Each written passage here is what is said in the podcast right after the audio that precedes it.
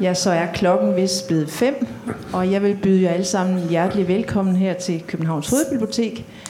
Og en særlig velkomst selvfølgelig til Salle Fischermann, fordi du har sagt ja tak til at komme her i dag og dele din historie.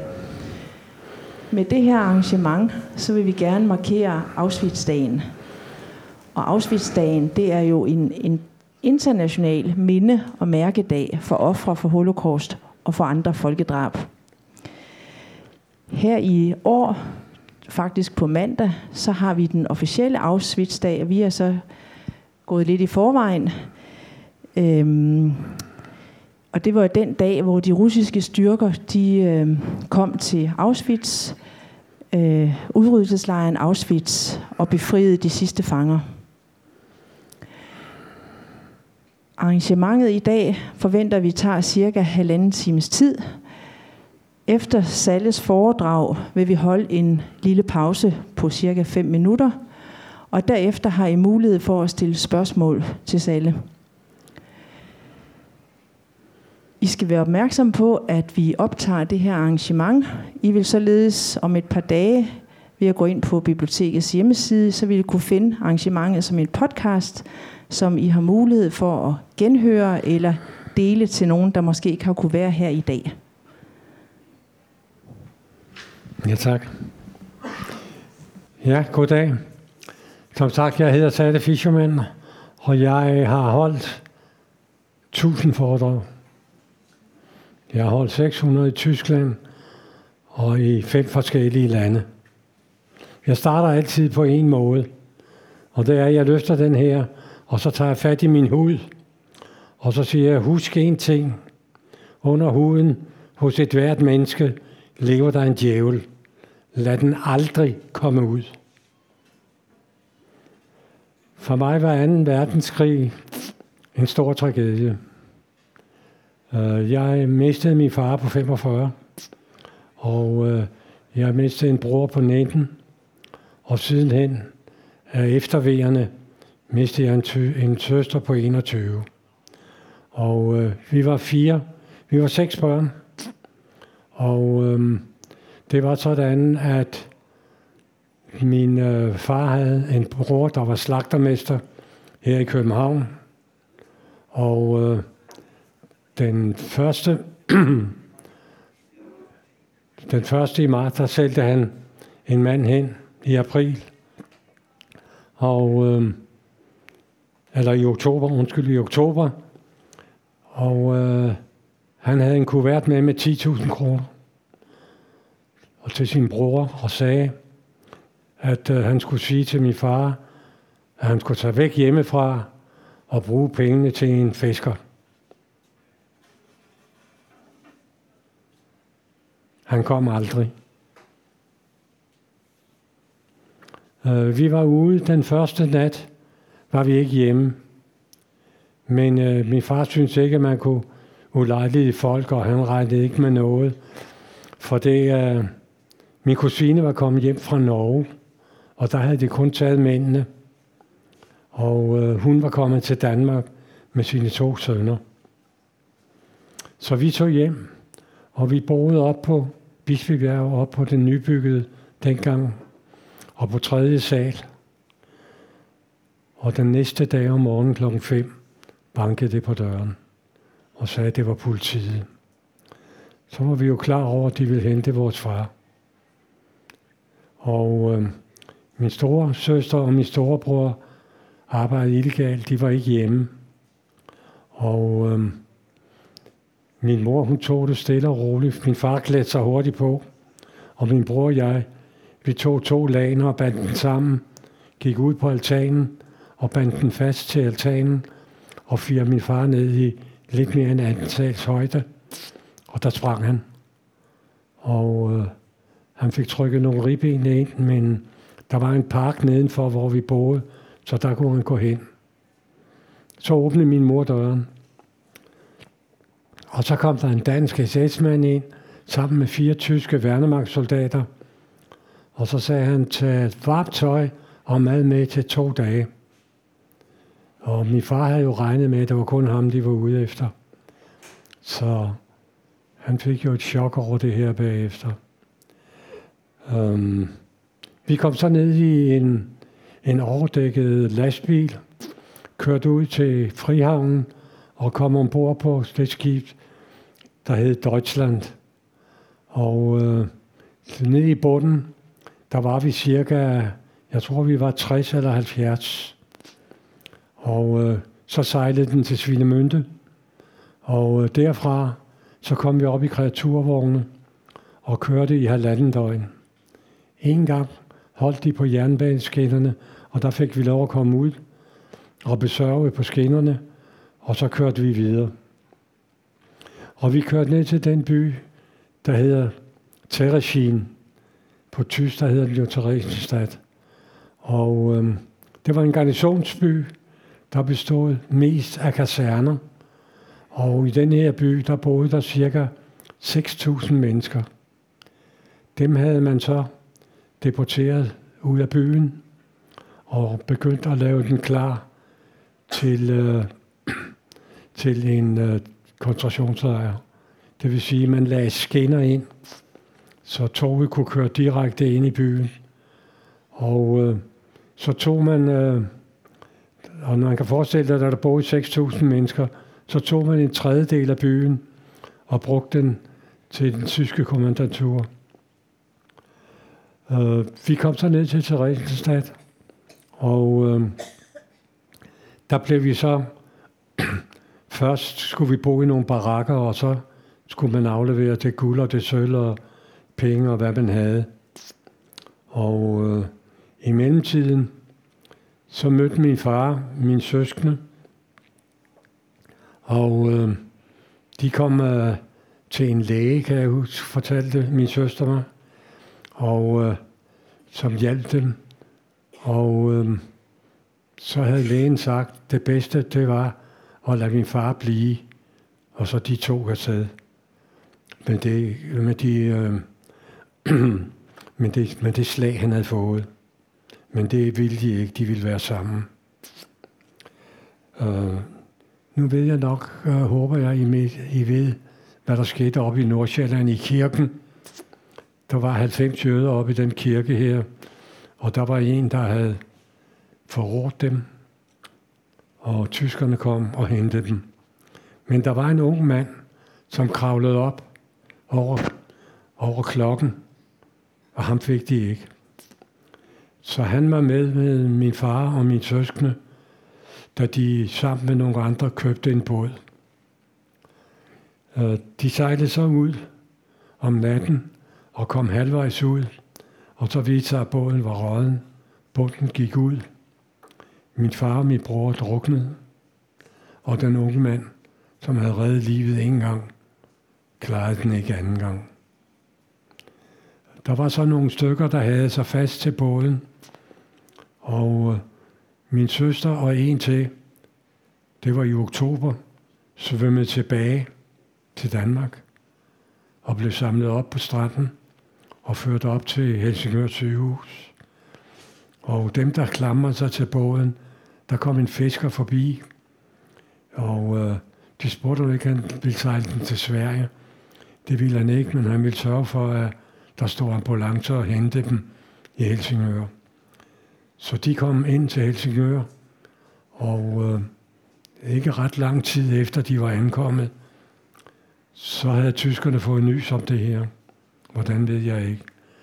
Men øh, da tyskerne gik ind af hoveddøren, så gik alle de andre ud af bagdøren og kom til Sverige.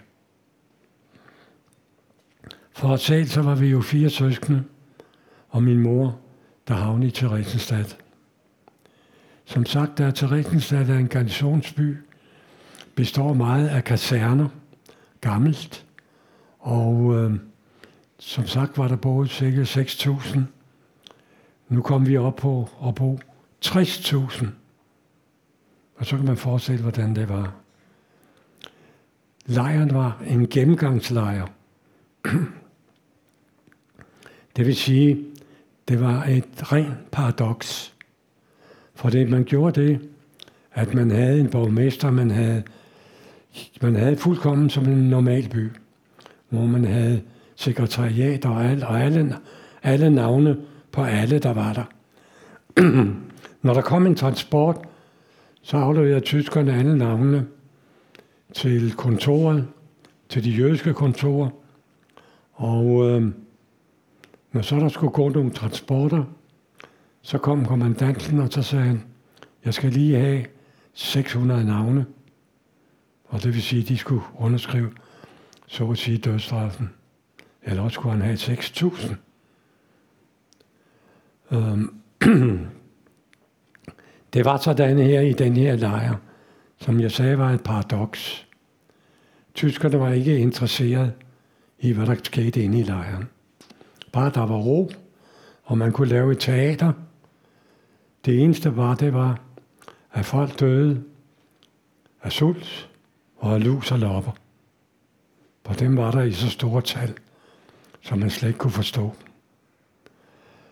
Øh, det skete jo sådan, at det var så slemt, så selv tyskerne syntes, det blev for meget. Så de tømte en af kasernerne og klistrede alt til, og så gassede de den. Og så fik den lov at stå i et stykke tid. Så blev der lukket op, og der blev luftet lidt ud. Og når man kom ind, så lå der så tykt et tæppe med lus og lopper over det hele. Øhm, det her så, der så skete her, når jeg siger, at folk dør af sult, så er det det, at man lever ikke længe på kartoffelskraldsup, og så man får et stykke rugbrød, som skal holde i tre dage. Og nu viser jeg fysisk, hvor stort det var. Sådan. Det fik man til tre dage, og det holdt i tre minutter. Og øh, i den tid, vi var dernede, var vi 551 fra Danmark, og de 51 døde. Efter et halvt år, så fik vi pakker fra Danmark og øh, Røde Kors. Og nu kunne vi klare os.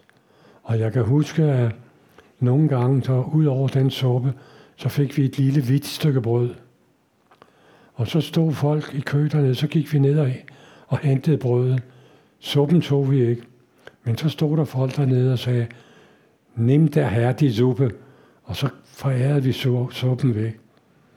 Så vi kunne klare os, fordi vi var fem mennesker, og vi fik en pakke hver om måneden. Så det vil sige, at det sidste år, der havde vi ingen problemer. Der kunne vi endda give væk. Det var sådan i Theresienstadt, at man skulle arbejde.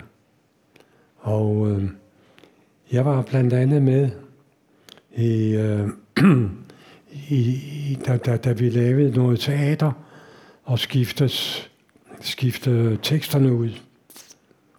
Og øh, det var, der var en meget kendt skuespiller, der hed Kurt Gerun, Og øh, han havde jo kendt alle de kendte øh, skuespillere, der var dengang. De havde også sagt til ham, at han skulle tage med til Amerika. Der var mange, der tog til Amerika. Men øh, det ville han ikke. Så han tog til Holland.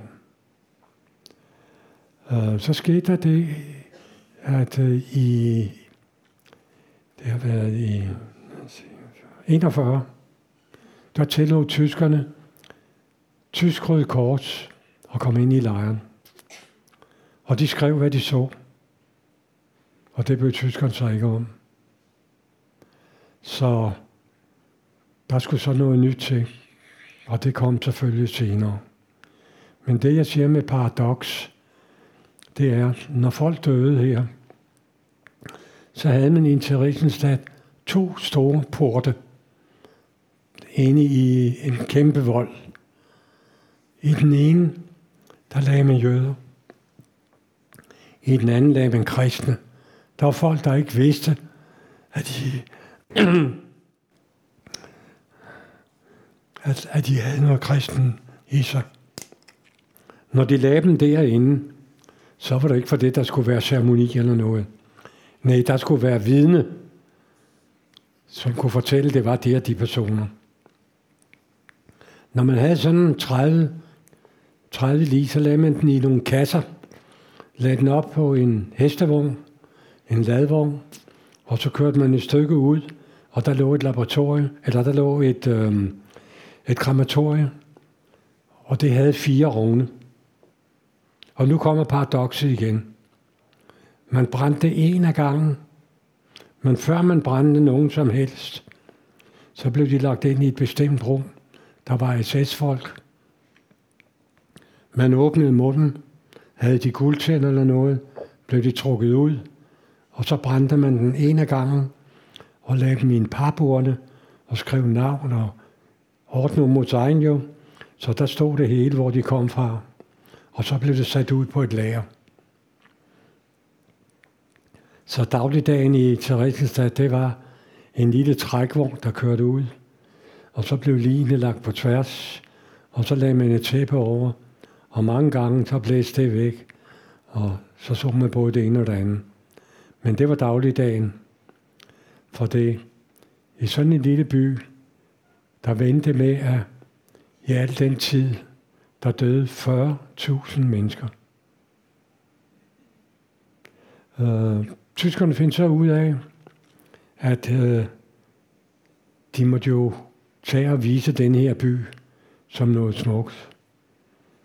De skulle lave noget propaganda. Og øh, de tilbød så Røde Kors, og det var Danmark, der fik det, om at komme ned og se den. Men det blev udsat et halvt år.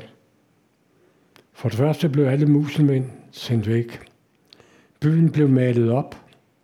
Alle, alle bygninger blev malet op. Man plantede tusind roser inde på en plads, der var midt i byen. Man lavede børnehave. Man lavede hospital. Ja, man lavede som, som regel også en badeanstalt og bibliotek, kafeteria, hvor folk kunne sidde udenfor og drikke kaffe.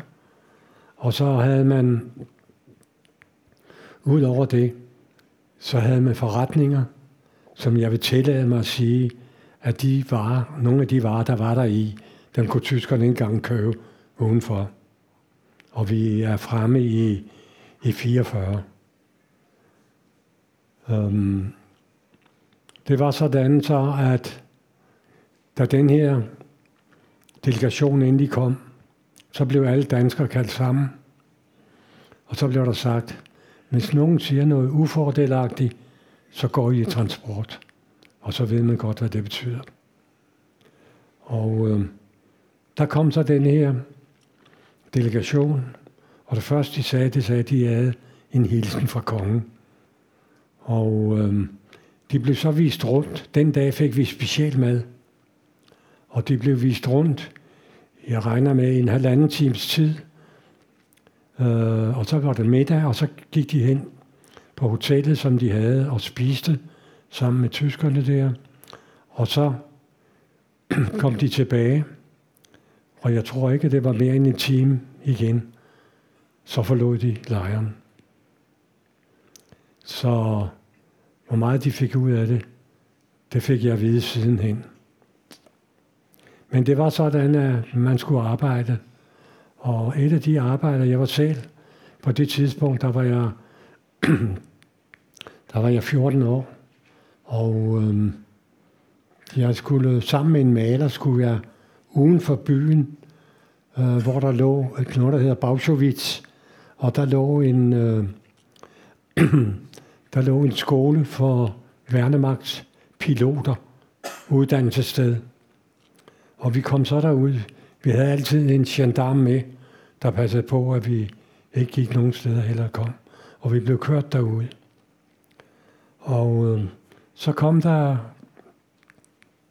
en overordnet officer, og så sagde han i militær tone, hvad han ville have lavet derinde. Og øh, maleren han sagde, at han ville gå ud og blande farven. Og så stod jeg alene med ham. Og øh, så pludselig så siger han, hvor kommer du fra? Så jeg kommer fra Danmark. Så sagde han, er der også nogen fra Danmark? Ja, det er der. Nå, sagde han. Så sagde han, du skal ikke tro, det var sjovt for mig. Og jeg blev meget overrasket, at han talte på den måde. Han skulle hjem til Berlin på Orlov, og det hus, hvor hans kone og barn boede i, var blevet bombet, og det var dræbt begge to. Og det svar, jeg gav ham, det var, at krigen er noget frygteligt noget. Så gik han hen og åbnede et skab, og stod, tog et stort stykke sandkage ud, og så sagde han, put det om. Øh, her mødte jeg et menneske bag uniformen. Øh, de har bare også lavet meget andet, og så skete der det, at jeg blev udkommanderet til at være kusk på en, en hestevogn, der kørte med vasketøj for tyskerne, vores folkene Og det foregik langt ude fra lejren, og øh, jeg havde altid en gendarm på bukken. Og når vi kørte ud, så kunne vi snakke sammen. For man lærer hurtigt sprog. Så både tysk og tjekkisk fik jeg lært. Og øh, en dag, da vi var på vej ud, så kørte vi over en bro, for lige udenfor, der ligger en biflod, der hedder Eger. Og øh, der var kommet en sportsvogn kørende, åben vogn, med en ung dame ved rettet. Og øh, lige det, hun kørte forbi, så skreg hun, jeg til kriger. Og øh, gendarmen, han fik fat i det med det samme. For jeg blev meget overrasket. Og så sagde han, du skal hilse jeg til kriger. Og så gik jeg ind i lejren igen om aftenen, og så fandt jeg ham. Han lå nede i en køje. Han var ikke rask. Og nu kommer der noget, som jeg ikke forstår kunne lade sig gøre. Og det er jeg aldrig nogensinde fundet ud af. Han siger til mig, ved du hvad, i aften, så er der en gendarm nede ved øh, skudtårsbarakkerne. Der lå flere barakker nede. Både hvor der var konfektion og hvor man lavede tasker og alt muligt. Så sagde han, den gendarm, der går dernede, han har mad og medicin med til mig. Hvis du vil gå ned og hente så kan du beholde maden, bare jeg får medicinen. Lige det om den nat der, der gik der en transport, og der havde man besøg fra Berlin af de høje herrer. Og hvis man kan forestille sig et retangulær som den her, og så at toget bakker ind her, og her der er en lille park, og lokomotivet holdt helt inde. Og de her SS-folk, de stod her og kiggede nedad, og jeg gik den vej. Jeg gik derud. Sindssygt. Men jeg gik derud, og jeg traf gendarmen, og han rystede som et æsbeløv. Og han sagde, du kan se, min mappe hænger der på gavlen. Du må tage, hvad der er i, men du må ikke tage gavlen. Du må ikke tage have min, min taske, og du må ikke røre det, før jeg kom væk. Men jeg tog det hele og tog det ind under min bluse, og så gik jeg tilbage. Passerede tyskerne på mindre end 12 meter fra dem. Der er bare en af der skulle vente sig om. Jeg har også haft, jeg havde mange mareridt bagefter. Men jeg nåede at komme hen til ham, og han fik det hele, og han græd. Og så viste han mig nogle billeder, og øh, på det tidspunkt havde vi fået pakker. Så viste han mig nogle billeder, og øh, så sagde jeg, det var den dame der, så sagde han, det er min datter. Øh, jeg er gift med en ikke jøde, og øh, øh, det er min datter, der har kørt der. Hvordan det kunne lade sig gøre, det ved jeg ikke. Det hele, hvordan det kunne lade sig gøre, det aner jeg ikke. For det er helt fantastisk, at det hele kan passe sammen. Men øh, det gjorde jeg så. Øh, Udover det, så fandt tyskerne ud af, at nu havde man en flot by. Den var jo malet op og det hele. Og øh, så tog man ham skuespilleren Kurt Gerven og sagde til ham, at han skulle lave en drejebog. Og da jeg havde været med og arbejdet for ham, så kom jeg med som kabelbærer og lysholder. Og øh, vi havde så SS-folk med hver gang. Og jeg kan huske et sted, hvor vi var inde, hvor der sad igen et paradoks. Et værksted. Der sad en kunstner og arbejdede med en fontæne, en stor en, i, i ler. Og ved siden af, der sad der en kvinde og lavede noget af det, det smukkeste, de smukkeste krukker, man kunne tænke sig. Uh, midt under det hele, så gik, gik ham ned fra fontænen lige, og jeg ved ikke, hvad der skete, men den ene officer, han blev skrubtosset. Han slog ham, og det var modbydeligt at se på for en dreng på, på 13 år. Det var ikke noget, jeg brød mig over, 14. Men sådan var det også.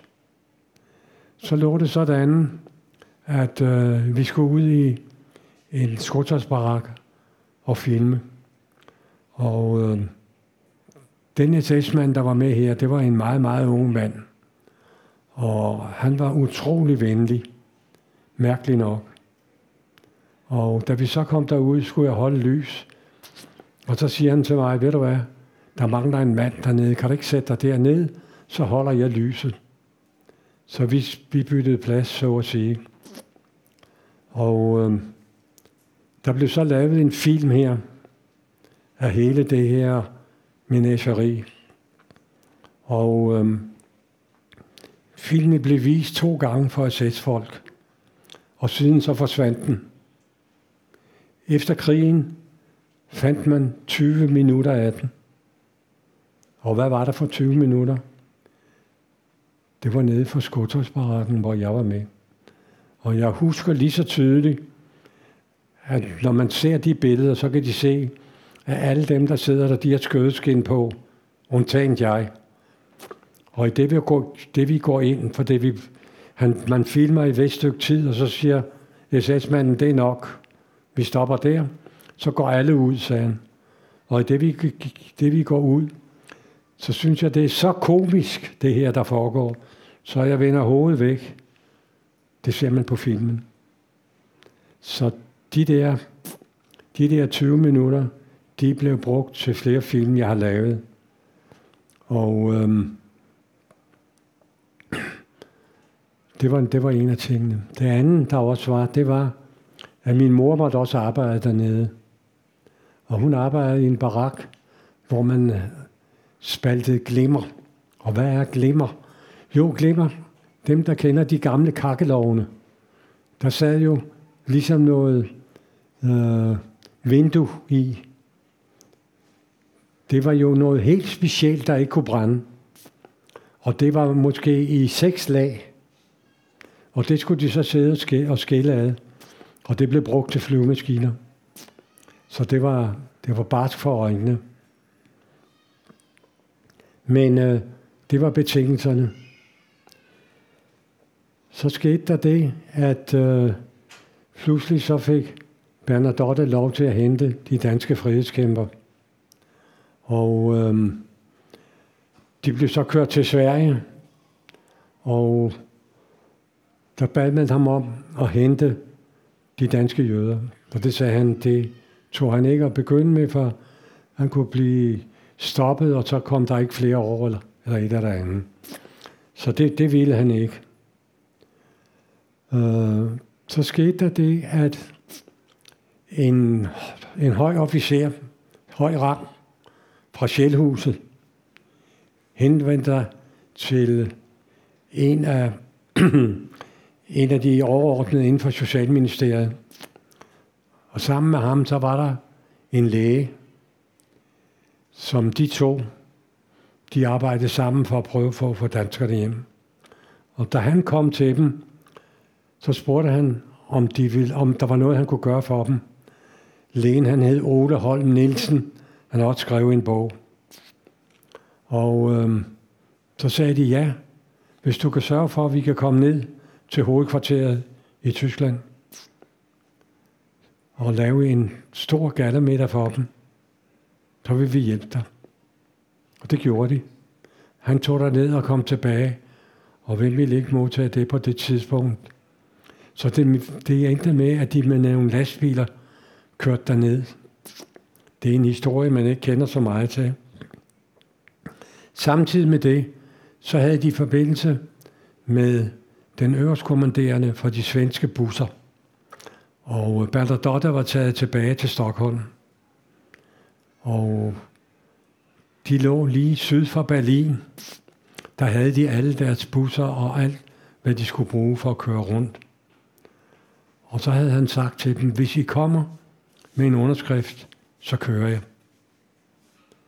Og øh, efter de havde spist og drukket råt meget, så lagde Ole Holm Nielsen den sædel ind foran kommandanten, der var der, og bad ham om at skrive under. Og det gjorde han. Og så var det bare med at komme afsted. Men øh, så nåede det iler jo afsted. Så det nåede også Stockholm. Og det nåede Bernadotte. Og han satte sig i forbindelse med den øverstkommanderende og sagde, du må ikke køre. Og så sagde han, vi er kørt. Det var de ikke. Så de tog afsted. Øhm, det var sådan, at nede i Theresienstadt, der følte man, der havde man jo lagt mærke til, hver gang der gik transporter, så var der aldrig danskerne, der kom hjem. Det var alt andet, men ikke danskerne. Så det, det var ligesom, det lå som et beskyttet skjold for dem, der var der. Og øh, en gang, hvor jeg var ude, Øh, jeg blev også kommanderet ud til at hjælpe til med, øh, med transporterne, når de skulle gå.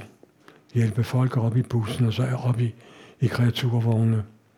Og en gang jeg var derude, det var altid om natten, og der var lys ned over vognene, men du kunne ikke se anden.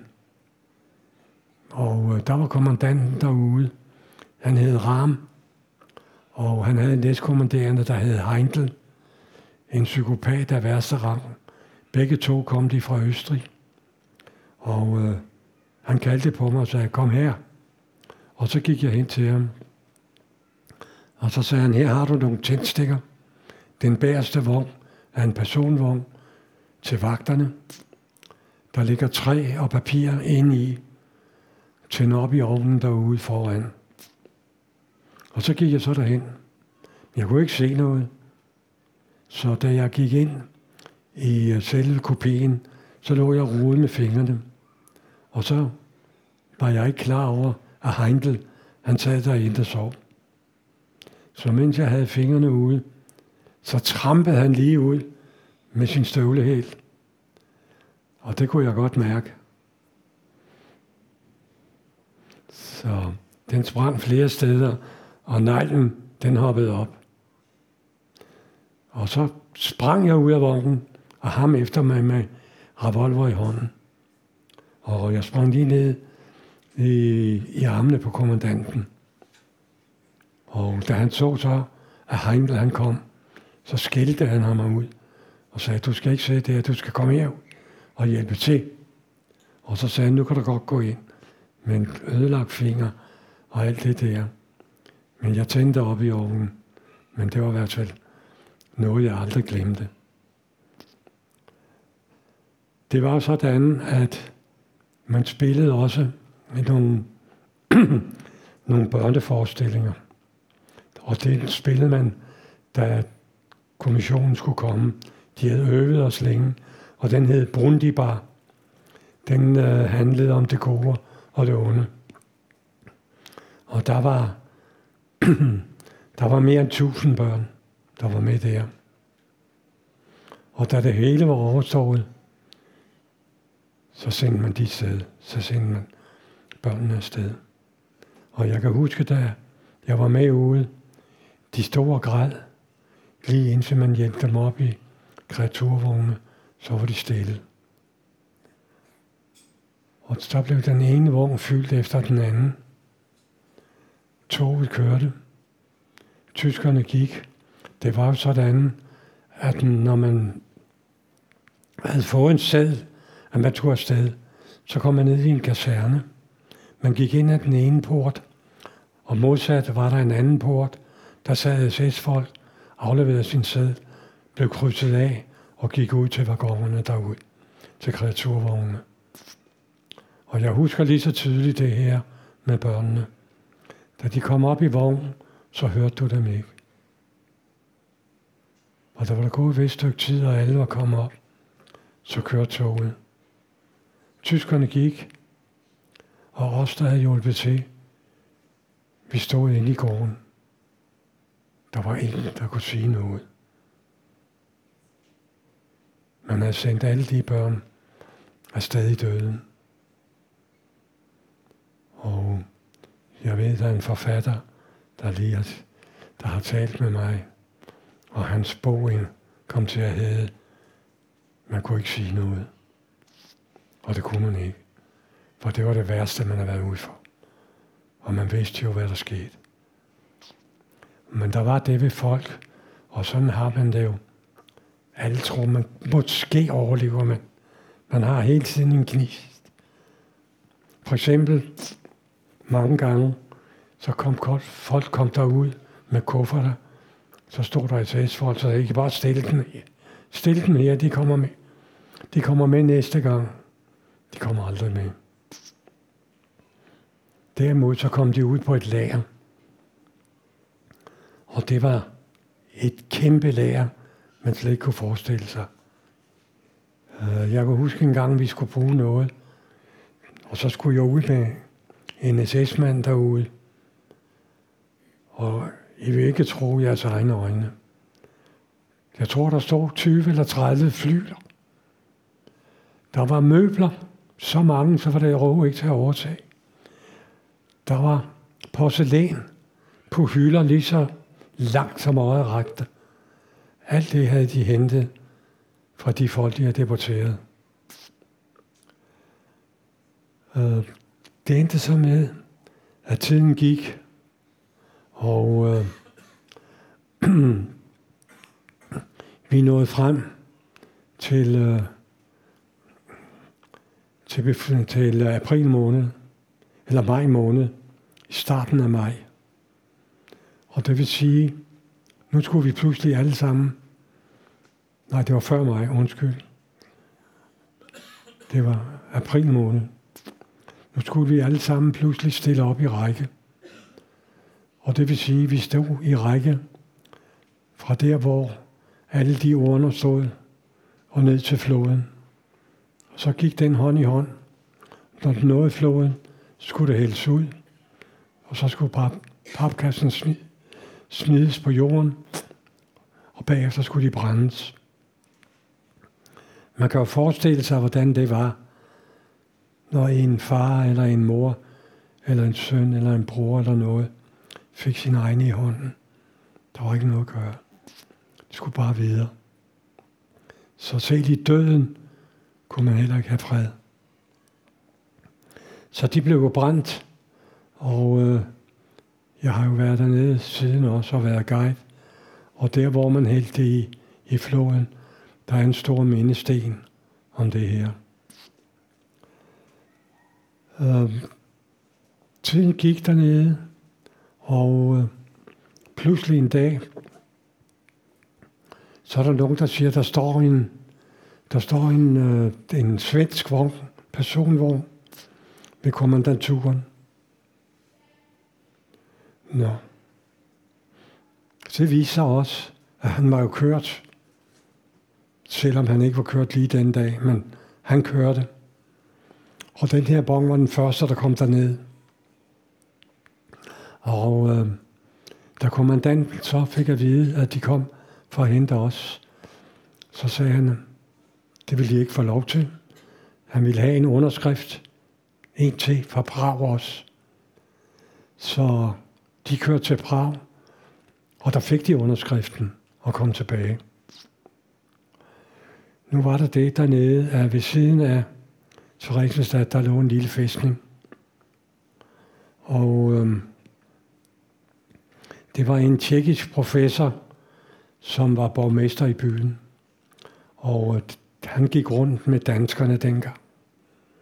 Og da de var rejst, så blev han ført over i en lille fæstning og myrdet. Og hans kone og børn blev sendt afsted til koncentrationslejr. Og så kom der en ny borgmester, som overlevede.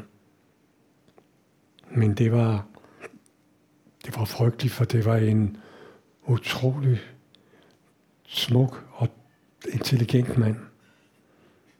Men der var ikke noget at gøre. Øh, de kom så tilbage, og øh, nu blev vi kaldt sammen. Og så fik vi en seddel. Vi skulle møde i en kaserne alle sammen, og øh, tage alt med, hvad vi havde. Før vi rejste, så gav min mor alt, alt maden væk, det hele. Og øh, vi kom så ud i en kaserne, og der opholdt vi os halvanden døgn. Og så kom busserne. Og så kom vi op i busserne. Og øh, jeg ved, der var en, han var klovn af profession. Han havde sin harmonika i nu. Og så sagde ham kommandanten, om ikke han kunne spille. Jo, så spillede han. Men jeg var glad for, at han ikke forstod dansk. for den tekst, han brugte, der var han blevet hængt op i galgen mindst 10 gange. Men øh, mens alle vi andre, vi, vi morede os over den tekst, så stod han bare der og smilede. Og så kom vi op i de her busser, og øh, så begyndte vi at køre. Øh, før vi kørte, så sagde han, at vi skulle sætte de papstykker, der var dernede, op for vinduerne. For hvis tyskerne så, at det var jøder, så ville de stene dem, sagde han. Fuldkommen vildt. Øh, jeg sad nede ved døren og kunne kigge ud. Den første by, vi kørte igennem, det var Dresden. For det Theresienstadt ligger cirka 60 km syd for Prag. Og så ligger den ikke langt fra Dresden. Og der var pænt ryddet på gaden, men der var ikke et helt hus. Det var ruiner. Alt. så kørte vi op gennem byen, op gennem Tyskland, og vi så jo, hvor bombet og hvor ødelagt det var. Vi nåede så lige syd for Potsdam, og øh, der stoppede vi. Vi havde en tankkolonne bag ved os, og vi havde nogle øh, motorordonnanser, der kørte langs med busserne.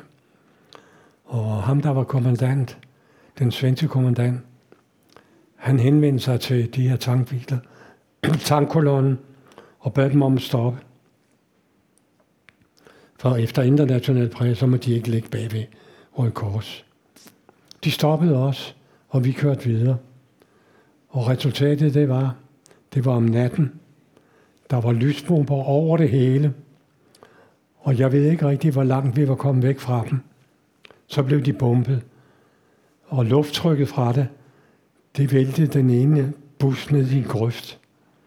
Heldigvis var der ikke så mange i den, og heldigvis kom de ikke til skade, så de kom over i andre busser.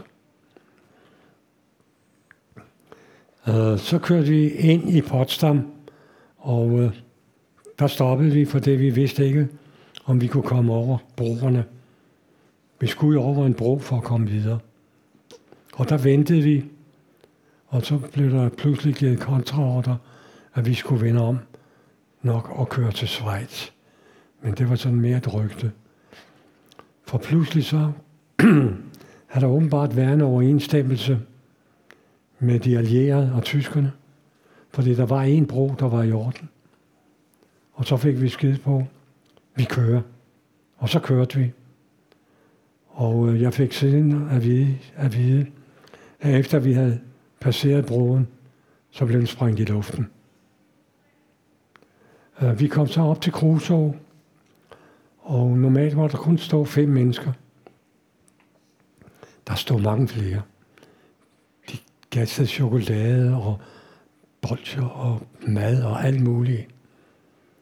Og der holdt vi så et vist stykke tid. Og så kom der nogle øh, busser fra Ravensbrück med kvinder. Og øh, den stoppede, og de skulle gå udenfor. Samtidig så lå der jo den, lejr, den danske lejr dernede. Og der var så kommet en, en øh, stor lastbil med kartofler. Og da den drejede der, så faldt der kartoflerne. Og de kvinder, de sprang over de her kartofler. Jeg fik siden at vide, at det var meningen, de skulle have været i bad. Det kunne de slet ikke. De var sikre på, at de skulle udryddes. Så øhm, hvad der siden skete, det ved jeg ikke. De kom videre. Men vi kørte så op til Odense, og der skulle vi så overnatte. Og så kommer paradokset igen. Efter halvanden år uden rigtig mad, så kommer vi ind på en restaurant og får rigtig dansk mad. Jeg vil slet ikke sige, hvordan toiletterne så ud bagefter. Det var slet ikke noget, maven kunne tage. Men vi kørte så videre og kom op til Frihavnen.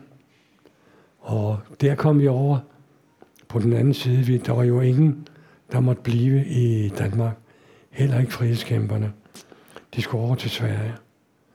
Og øh, jeg ved ikke hvorfor, men, men min mor og mine to søskende, de kom hen på et hotel i Tylösand. Og min bror og jeg, vi kom 600 km op nordpå i Sverige og ude på en, øh, uden skov, hvor der var nogle barakker. Og der skulle vi så være i 14 dage for karantæne. Um, vi var nogle drenge der, og så fik vi nogle penge, og der var sådan en, en båd, vi kunne købe noget i. Men vi fandt jo hurtigt ud af, at der lå en by lige ved siden af. Og der var en biograf. Så der gik vi i biografen. Men øh, da vi kom ud, så har jeg i hvert fald aldrig set så mange betjente, der stod udenfor og ventede på os. Så det var tilbage igen. Øh, efter de 14 dage, så kom vi ned til vores familie i Jødeborg, Og her, der fik min mor at vide, hvad der så virkelig var sket. Og det slog hende virkelig ud. Men øh, hun klarede det, selvom hun nogle gange var helt ude i tårn. Og øh, der skete jo også det, at efter vi kom hjem, så havde vi ikke vores lejlighed. Alt var væk. Vi skulle starte på bare bund. Og så boede vi på en skole i Skovshoved, lige da vi kom. Og efterhånden, efter nogen tid, så fik vi en lejlighed ude i Sydhavnen på fjerde sal. Og øh, spørg mig ikke hvordan, men der er en ting, som jeg vil tillade mig at sige. En mor kan sørge for fire børn eller fem børn, men fem børn kan ikke sørge for en mor. Vi blev, vi blev tre ingeniører, og min søster blev sygeplejerske. Og jeg havde en søster til, som øh, efter det, der skete i Theresienstadt for hende, så døde hun som 21-årig. Og det var jo virkelig, altså igen for min mor, så skulle hun ud og begrave hende. Så det var virkelig hårdt. Men øh, hun klarede sig godt igennem, og øh, sidenhen, så fik hun nogle gode veninder. Og foruden min mors svigerinde, så, øh, så mødte de, og øh, så lagde de et, øh, et par kroner, og så gik de ud og spiste og sådan noget. Og om vinteren, om vinteren, så kørte jeg dem altid der, hvor de skulle hen. Og så skulle de bare ringe, når de ville hjem. For det var i hvert fald det mindste, jeg kunne gøre. Øh, mor, min mor blev nogen af 80 år, og så sagde hun, nu er jeg træt, og så lukkede hun sine øjne og sov i den. Øh, min store søster døde for et andet år siden, 94 år gammel. Så i dag er vi tre brødre, og jeg har en lillebror, der er ni år yngre end mig, og en storebror, der er halvanden år ældre. Så jeg ligger i midten. Og øh, jeg har et godt liv. Jeg vil sige sådan, jeg havde virkelig, virkelig hårdt liv, at jeg kom hjem, da jeg mistede alt det her. Og det tog nogle år. Men så gjorde jeg op med mig selv. Jeg havde kun et liv. Og hvad ville jeg? Det ville jeg så leve. Jeg kunne ikke gøre noget. Og jeg havde de bedste minder af alle dem, der var gået bort. Så i dag, så har jeg det godt. Jeg har min kone, som sidder hernede. En berømt dame. Og øh, da jeg gik hjem fra, havde jeg fem børn. Så, og alle er godt i vej. Så tak for det, I lyttede.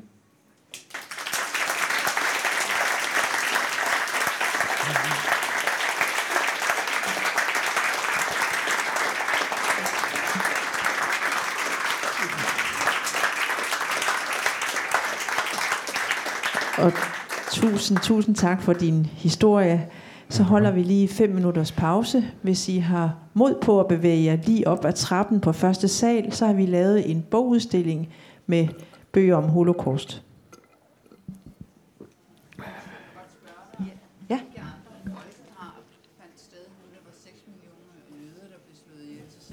Det, ja, men har, i Danmark har man defineret afsnitsdagen som en dag, hvor man mindes alle folkedrab, uanset hvor de har fundet sted, også sidenhen. Ja.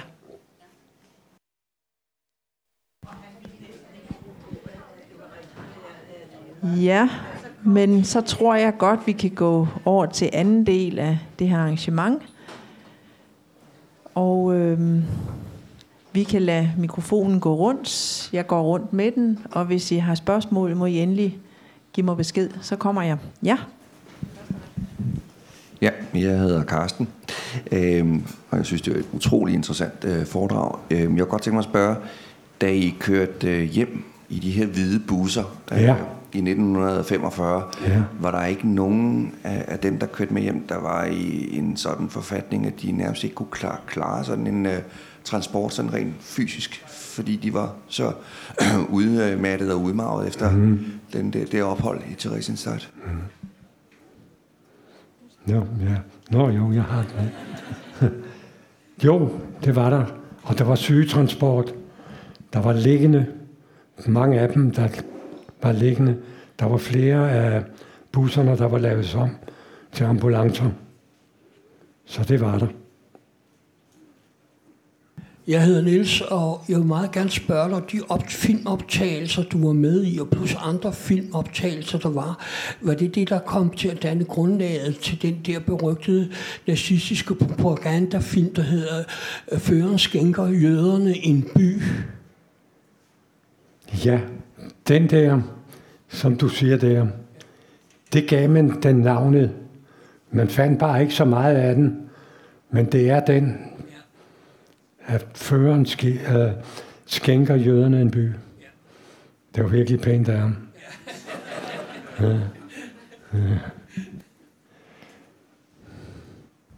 Ja, jeg hedder René, og øh, jeg kender jo Salle meget godt. Og øh, begge mine forældre og min bror var også i den samme lejr. Og er det okay, jeg supplerer en lille smule? At det var, at øh, der var 20.000 børn, der kom videre. Ud af dem var der 100, der overlevede. Og ud af de 100, der var 45 danske børn. Og de børn, der kunne sendt videre til Auschwitz, øh, der fandt man senere hen øh, nogle tegninger, som øh, i Auschwitz, som man kan se nede i øh, Prag. Og øh, en anden ting, det var, at ham der Kurt Geron, han, han, øh, der lavede den der film, jeg ved, min far, han hjalp ham op, og han blev sendt videre. Og øh, øh, han, alle de skuespillere, der var med i, de blev også sendt videre. Øhm, en anden ting, det er, at jeg jo lige supplerer, det var, og jeg har ikke noget der, med Røde Kors og sådan noget. Jeg vil bare sige, at øh, der var en stor helte gerning for Danmark. Det var sådan, at de pakker, som de fik i Theresienstadt, de kom fra private, som en præst havde sendt, havde sat i gang. Det var private for mennesker i Danmark, gang her, dengang. Og min, mine forældre fik pakker fra en fra Gentofte. Og da min far kom hjem, der var han ude og takke ham. Røde Kors havde en politik, at de måtte ikke sende til folk, der var taget på grund af deres religion. Så de sendte pakker til, det er ikke fordi, jeg har stadig ikke noget med Røde Kors, jeg laver meget for dem. Det er ikke fordi, at øh, de sendte også til fredskæmperne. Øhm, og så også en afsluttet til sidst, at jeg selv, øh, jeg, ved ikke, jeg synes, det er fantastisk, det der Satte fortæller om. Jeg beundrer ham enormt meget øh, fordi han kendte også min far. Øh, og så vil jeg sige, at angående det der med de hvide busser, så vil jeg gøre lidt reklame og sige, at jeg faktisk er i gang med at lave en øh, dokumentarfilm, øh, der hedder En rekonstruktion og vidner, hvor Salla er med. For der findes ikke nogen vidneforklaring om, hvad skete der? Hvad var det for nogle mennesker, der sad derinde? Det var jo nogle superhelte, der hjalp. Og jeg synes, tak for det, Salla. Jeg synes, jeg værdsætter dig meget. Velkommen. Apropos tegninger. Der var nogle meget, meget dygtige folk dernede. Og de fandt ud af, at for eftertiden skulle vide, hvad der var sket dernede. Så de tegnede og tegnede. Og det de så gjorde, det var, det blev gemt væk i en mur.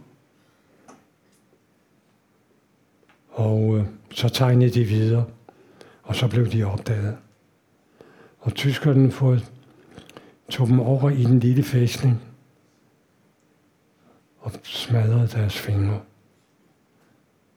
Efter krigen, så er de tegninger, de havnede, de havnede nede i Theresienstadt. Jeg har set set dem. Uh, der er to museer i Theresienstadt. Der er et, der viser, hvordan der var.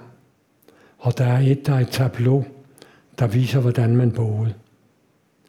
Så det kan man se dernede. Og jeg kan sige så, så meget. Jeg har selv været guide dernede, og jeg kan huske en overgang, så kom der, jeg tror det var 10 busser fra Danmark, med forældresagen.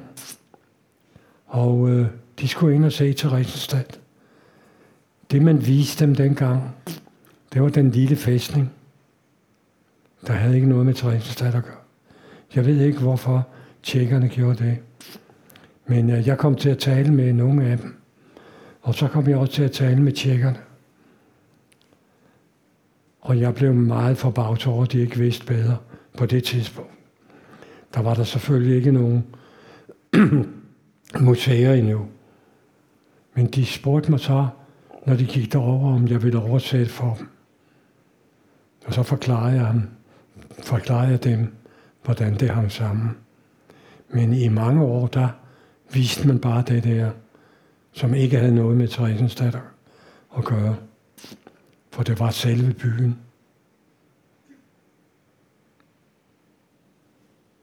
Ja. Er der flere spørgsmål? Jeg hedder Line Bavn, og jeg er dybt taknemmelig for at høre din historie.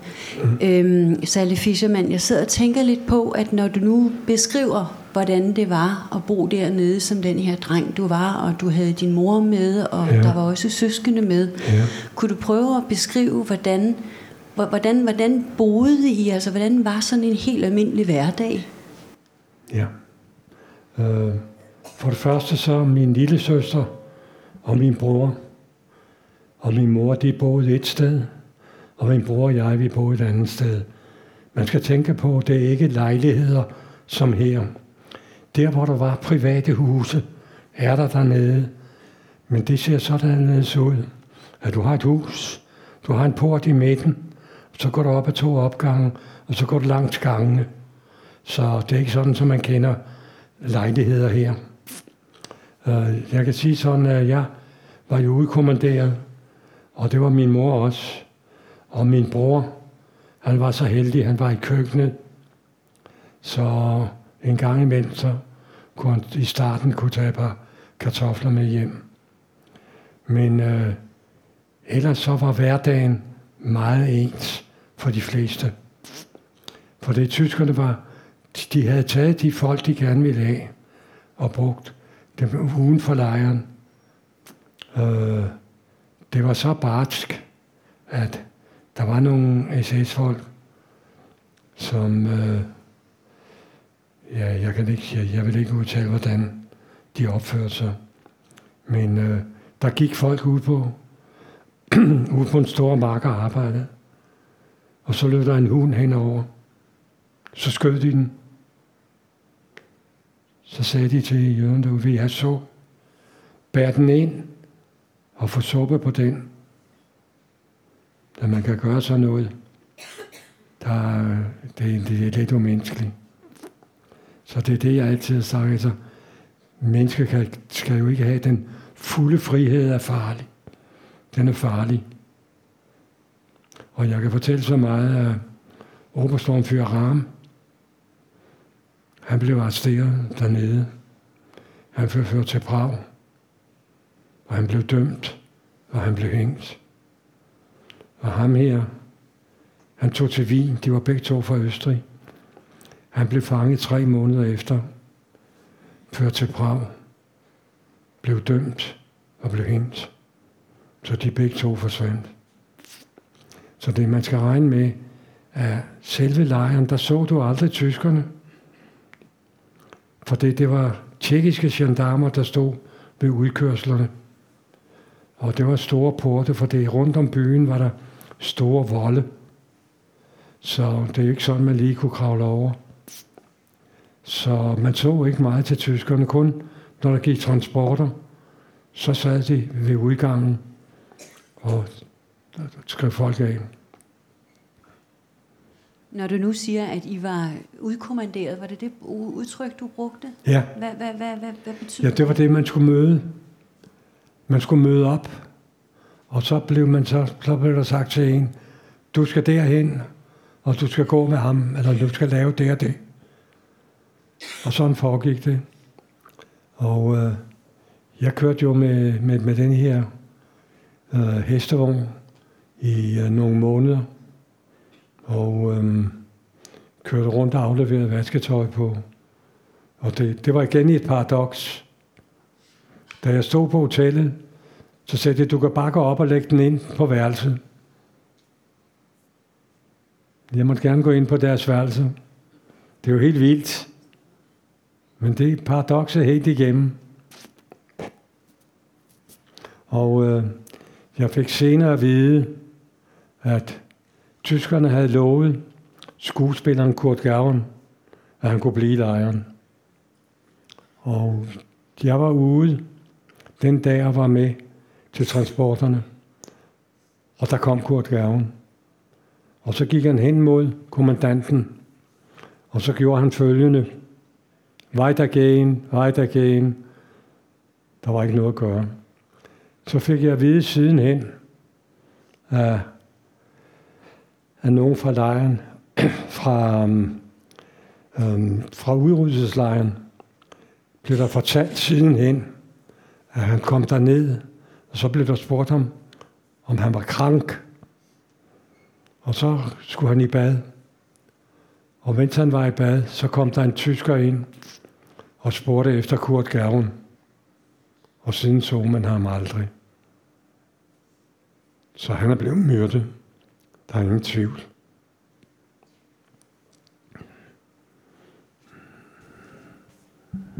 Salle, hvordan var øh, hospitalsforholdene, lægeforholdene dernede?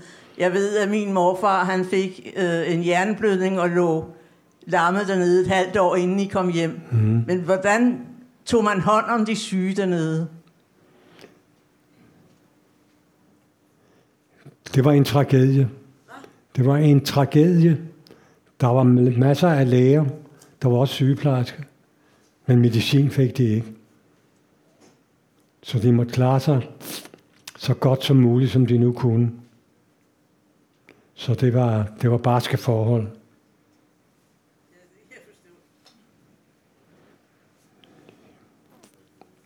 Ja. Øhm, jeg hedder Rikke, og jeg vil også takke for dit øh, gode oplæg. Mange voldsomme historier. Øhm, jeg synes, det er spændende den måde, som du snakker om paradoxer på øhm, gennem din historie. og René, som fortæller, at de pakker, I fik, faktisk kom fra civile danskere mm. øhm, og blev distribueret af Røde Kors. Øhm, kan jeg ikke lade være med at tænke øh, som en, det er jo en god gerning, men samtidig så fortæller du også, at jeres lejlighed på en eller anden måde var konfiskeret, da I kom hjem Ja. i maj. Ja. Øhm, hvem, hvem havde gjort det? Øh, var det kommunen, der havde sløjfet lejekontrakten? Nej, eller? det var det ikke. Øh, den mand, der stod for ejendommen, havde en sort uniform på. Så behøver vi jo ikke at sige mere. Men øh, du skal også tænke på en ting. At dengang, der var der ikke noget, der hed psykologer eller noget. Øh, jeg har som sidste mand været formand for samtlige fanger i Danmark. Og øh, mange af dem her har taget deres eget liv. Og mange har aldrig vil sige et eneste ord. Og mange af dem har følt, at de var skyld i, at de blev taget. Så alene at føle det på den måde, det er uhyggeligt. Jeg ved også, at mange af de unge, med- deres børn, var kommet til, senere til mig og spurgt, om ikke deres far har fortalt et eller andet. Så det jeg ikke kunne, desværre ikke kunne hjælpe dem med. Men uh, man talte ikke om det. Det var noget lukket.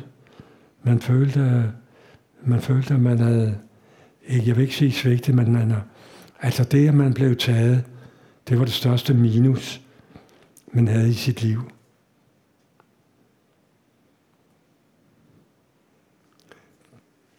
Der er en dernede.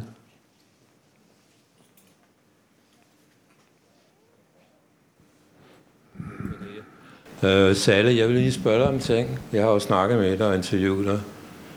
Du fortalte mig en meget smuk historie om en svensk chauffør, der kørte, som du fik et venskab med. Ja, Øh, er det min, kan du dele med os? Øh, det kan jeg godt. jeg kan huske, du snakker noget om næstekærlighed. Ja. Tak. Øh, der var en svensk chauffør, der kørte for os på jeg var en hjem, som jeg snakkede med.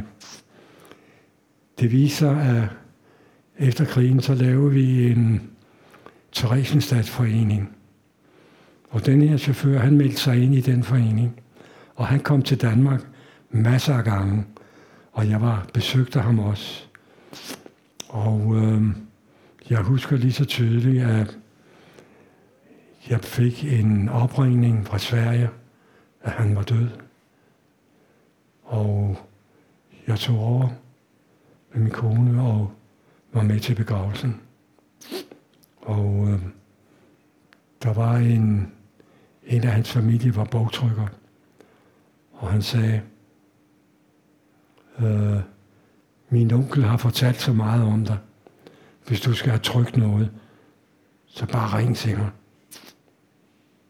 Så det var jo meget rart at få sådan en gave. Jeg vil lige få noget til. Du sagde noget med, og du spurgte den her chauffør, hvorfor gjorde du det her?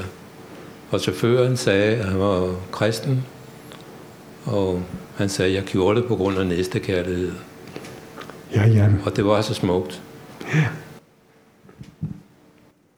men det gjorde de samtlige, for de var frivillige. Jeg vil spørge, tusind tak for dit oplæg, jeg vil spørge et forholdsvis abstrakt spørgsmål, som nok er svært at svare på, men i forhold til, at der kommer et tidspunkt inden for en overskuelig tidsramme, hvor, hvor der ikke er nogen vidner tilbage. Og den, det kommer jeg til at leve i som ung person lige nu. Øhm, hvordan, hvordan får vi det til, eller hvordan undgår vi, at det her nogensinde kan ske igen?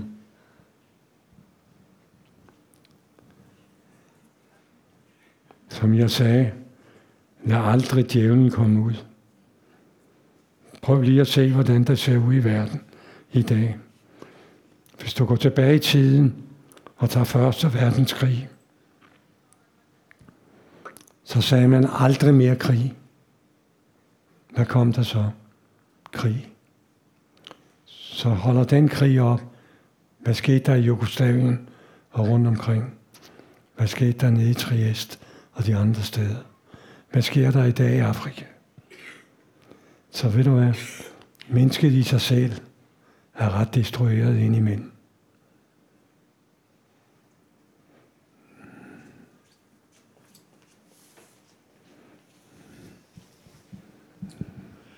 Jeg hedder, jeg hedder Per, og det spørgsmål fik mig til at tænke på, om du nogensinde har snakket med en af dem, der benægter holocaust.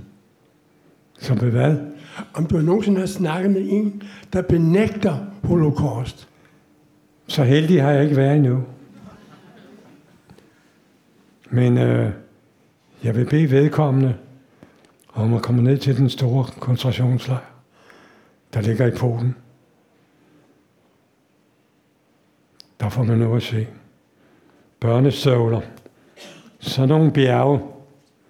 Tøj. Så nogle bjerge. Hår. Så det kommer ikke af sig selv. Hej, jeg hedder Vibeke, og tak for din fortælling. Velkommen. Jeg vil spørge, øh, det her med, du siger, at øh, danskerne, der var ligesom sådan, at de blev ikke sendt videre. Hvordan kan det være, at danskerne var... Hvad var det, der gjorde, at... Man Det kan jeg godt fortælle dig. Det har jeg fået at vide sidenhen. Dr. Werner Best havde bedt det tyske hovedkvarter om at lade jøderne være, for det de skulle bruge maden fra Danmark. Og hvis de sendte dem videre, så på en eller anden måde ville det, ville det komme frem. Så det var simpelthen bare for det, at de skulle have fred og ro, så de kunne få de varer fra Danmark, de skulle, de skulle bruge. Ja, goddag øh, aften. Jeg vil bare høre sådan netop, netop også med nu, hvor I er nogle af de sidste, som har sådan oplevet koncentrationslejrene sådan på øh, personlig plan. Om I så måske har en forpligtelse til at tage en stærk holdning til det, der sker nede i Palæstina, som man kan sige er nogle af de moderne øh, koncentrationslejre lige nu øh, mod den lokale befolkning. Der kan jeg kun sige dig en ting. Jeg bor i Danmark. Jeg interesserer mig for det, der sker i Danmark. Jeg kan godt se de fejl, der foregår dernede. Det kan jeg godt. Men jeg har ingen indflydelse på det. Og øh, derfor så vil der håbe, at der kommer en ordning før eller siden. Ja, så er det nu, mens jeg er Du snakkede lidt om, at øh, det var meget hårdt at vende tilbage øh, efter lejren og skulle starte en tilværelse op i Danmark efter at have, have oplevet så mange traumer. Ja. Ja. Hvordan klarer man sig øh, gennem sådan en periode? Man hiver sig op ved hårene. Det er man nødt til. Jeg havde den her sorg i masser af år. Og så gjorde jeg op med mig selv. Du har kun et liv. Det vil du leve. Og det vil jeg leve fuldt ud. Og jeg har mine gode minder om dem, der gik bort. Så jeg kan ikke gøre noget der. Så derfor så lever jeg videre. Og har et godt liv og har haft et godt liv. Det er den måde, man kommer videre på. Fordi du kan godt sætte dig hen i et hjørne. Der sker ikke noget. Jeg ved, jeg havde sorgen i mange år. Jeg havde en vidunderlig far, dejlige søskende, men du får dem ikke tilbage. Og du står en dag i et dilemma. I et dilemma. Hvad vil du med dit liv? Og så tager jeg til mig selv, at jeg vil leve, og jeg vil videre. Og det har jeg gjort. Og jeg har fået et godt liv. Og så har jeg jo en dejlig kone.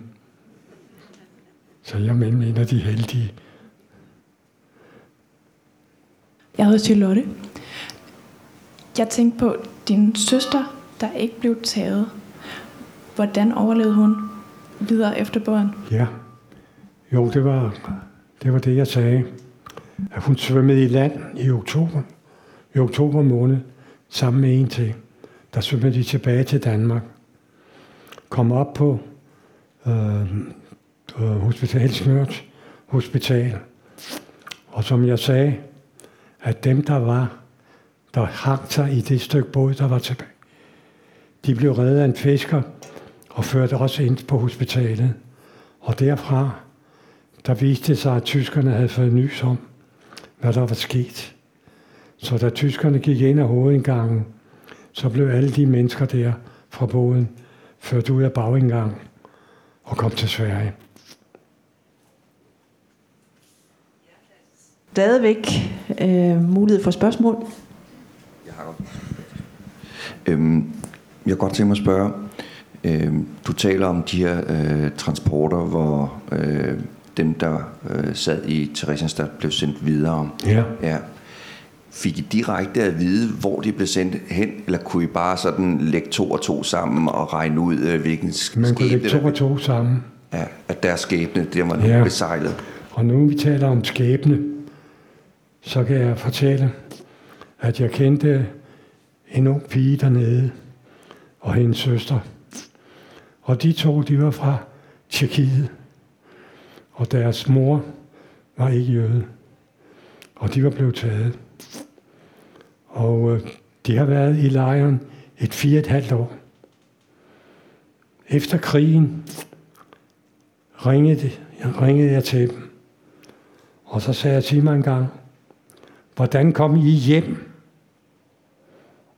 Som jeg sagde før, at lejren var en paradoks. Det er det her også. Hun sagde, ved du hvad? Pludselig opdagede vi, at tyskerne var væk. Gendarmerne var gået. Der var ikke nogen, der passede lejren. Så sagde jeg, hvad gjorde du så? Så tog jeg min søster under arm og gik hjem. Det er jo ufatteligt. Øhm, jeg vil bare gerne spørge om, altså hvis de danskere, der var i lejren, vidste de, at der ikke ville, altså at I ikke ville blive myrdet, var det noget, I vidste på daværende tidspunkt, eller havde en fornemmelse af, eller ja. Nej, det vidste vi ikke. Vi vidste det først, da delegationen kom. Og så samtidig lagde vi jo mærke til, at hver gang der gik transporter, så var det jo aldrig danskere, der var med. Så derfor så var man lidt mere rolig. Men øh, alle, de, alle de gode venner og dem, man kendte, de forsvandt. Desværre.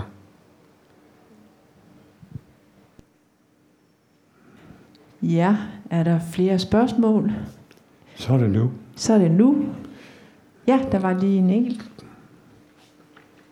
Jeg ville bare høre dig om, øh, hvordan I oplevede, da I kom hjem, om, om I oplevede, at jeres omgivelser var indstillet på at høre, hvad der var sket for jer, eller om folk ikke orkede at høre mere. Nu var krigen forbi, og nu skulle alt være godt. Og, fordi jeg tænkte, om det, du har haft det godt. Jeg ved godt, hvad du tænker på. Ja.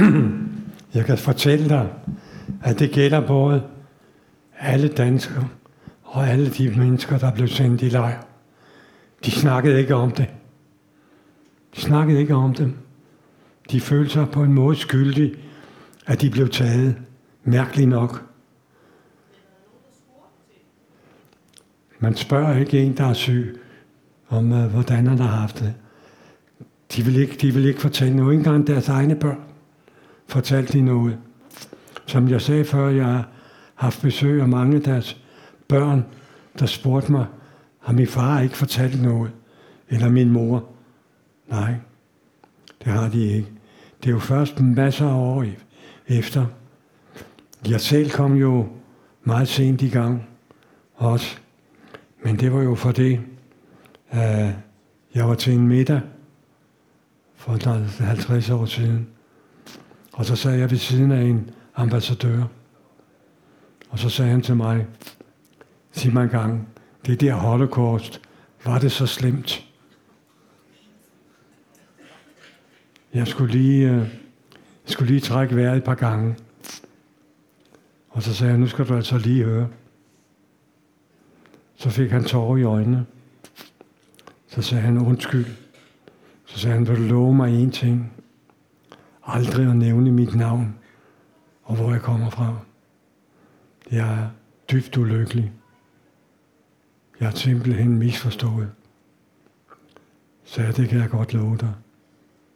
Og jeg har aldrig fortalt det. Og jeg tager det med mig i kraven. Min kone får heller ikke noget. Det lover jeg ham.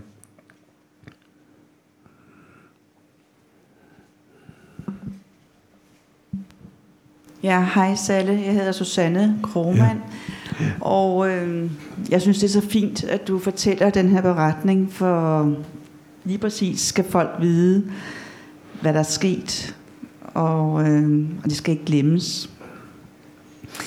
Øh, jeg havde en oldemor, som desværre var en af de 51, der ikke overlevede og ikke kom tilbage fra Theresienstadt. Mm. Hun var en af dem, der blev taget på plejehjemmet lige overfor ja.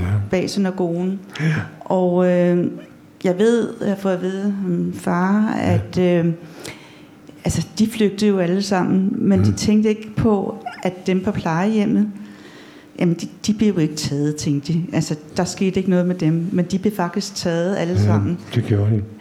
Og det jeg godt kunne tænke mig, jeg ved, at hun levede i hvert fald det første halve år, mens da, de, øh, da Røde Korspakkerne kom, som var rigtig, rigtig godt og fint, yes. Så skete der det, at øh, hun var jo ældre, men så gammel var de heller ikke, måske i starten af 70'erne, at hun døde på grund af øh, maveforgiftning, øh, for hun kunne ikke pludselig tåle den der gode mad, fordi de jo haft det så forfærdeligt. Øh, ja. øh, det jeg godt kunne tænke mig, jeg ved ikke om du overhovedet ved det og kan huske det, det er, alle dem, der kom fra plejehjemmet, jeg ved og har hørt, at det skreg som grise, da de gik ned ad trapperne, her lige overfor. Min øh, oldemor er her i sommer fået sådan en snublesten, sådan en, øh, ja, kender en guldsten, og den ligger lige her foran synagogen. Ja. Der står Therese Kromand på. Ja, den kender jeg. Og, øh, og det var så fint efter så mange år, fordi ja. begge begravet i Theresienstadt, men har, kan man sige, fået sin gravsten her først i sommer lige foran synagogen.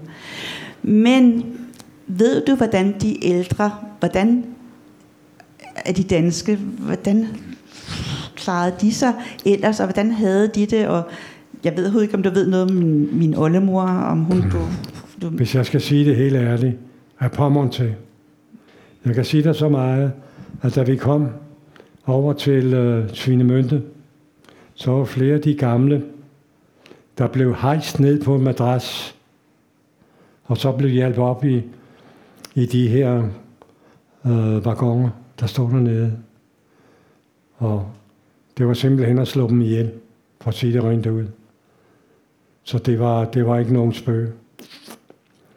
Så det, det var simpelthen virkelig barsk. Der er måske også mange, der ikke kunne klare øh, kreaturvognen og rejsen, og de måske ja. døde på vejen der. Ja, når på vejen hjem? Nej, jeg på vejen mod. til mod, ja. tænker jeg. Ja. Mm. Men du ved ikke noget om hende? Jeg, jeg kan ikke nej, sige dig noget nej, bestemt. Nej. For det, uh, det var forskellige vogne, vi blev ja. kommet op i. Og det var jo bare, bare sådan, at vi blev gennet ned fra skibet, og så op i vognene, og så afsted. Og det var jo, vi var jo så mange mennesker, så vi var nærmest trykket derinde. Så det var, en, det var ikke nogen sjov kørsel. Det kan jeg godt sige dig. Tænkte bare, der må være mange at hjemme på plejehjemmet, der ikke overlevede den tur. Heller ikke at, at ja. derovre, ja. Jeg tror ikke, de har overlevet det bagefter. Hvis de endelig har overlevet det. Ja, tak. Ja, så er den sidste chance. Så skal vi sige, var det det sidste spørgsmål, eller ellers så vil jeg sige tusind, tusind tak for din beretning og Tak for nogle gode spørgsmål og nogle gode bemærkninger. Og tak for nu. Tak. Tak.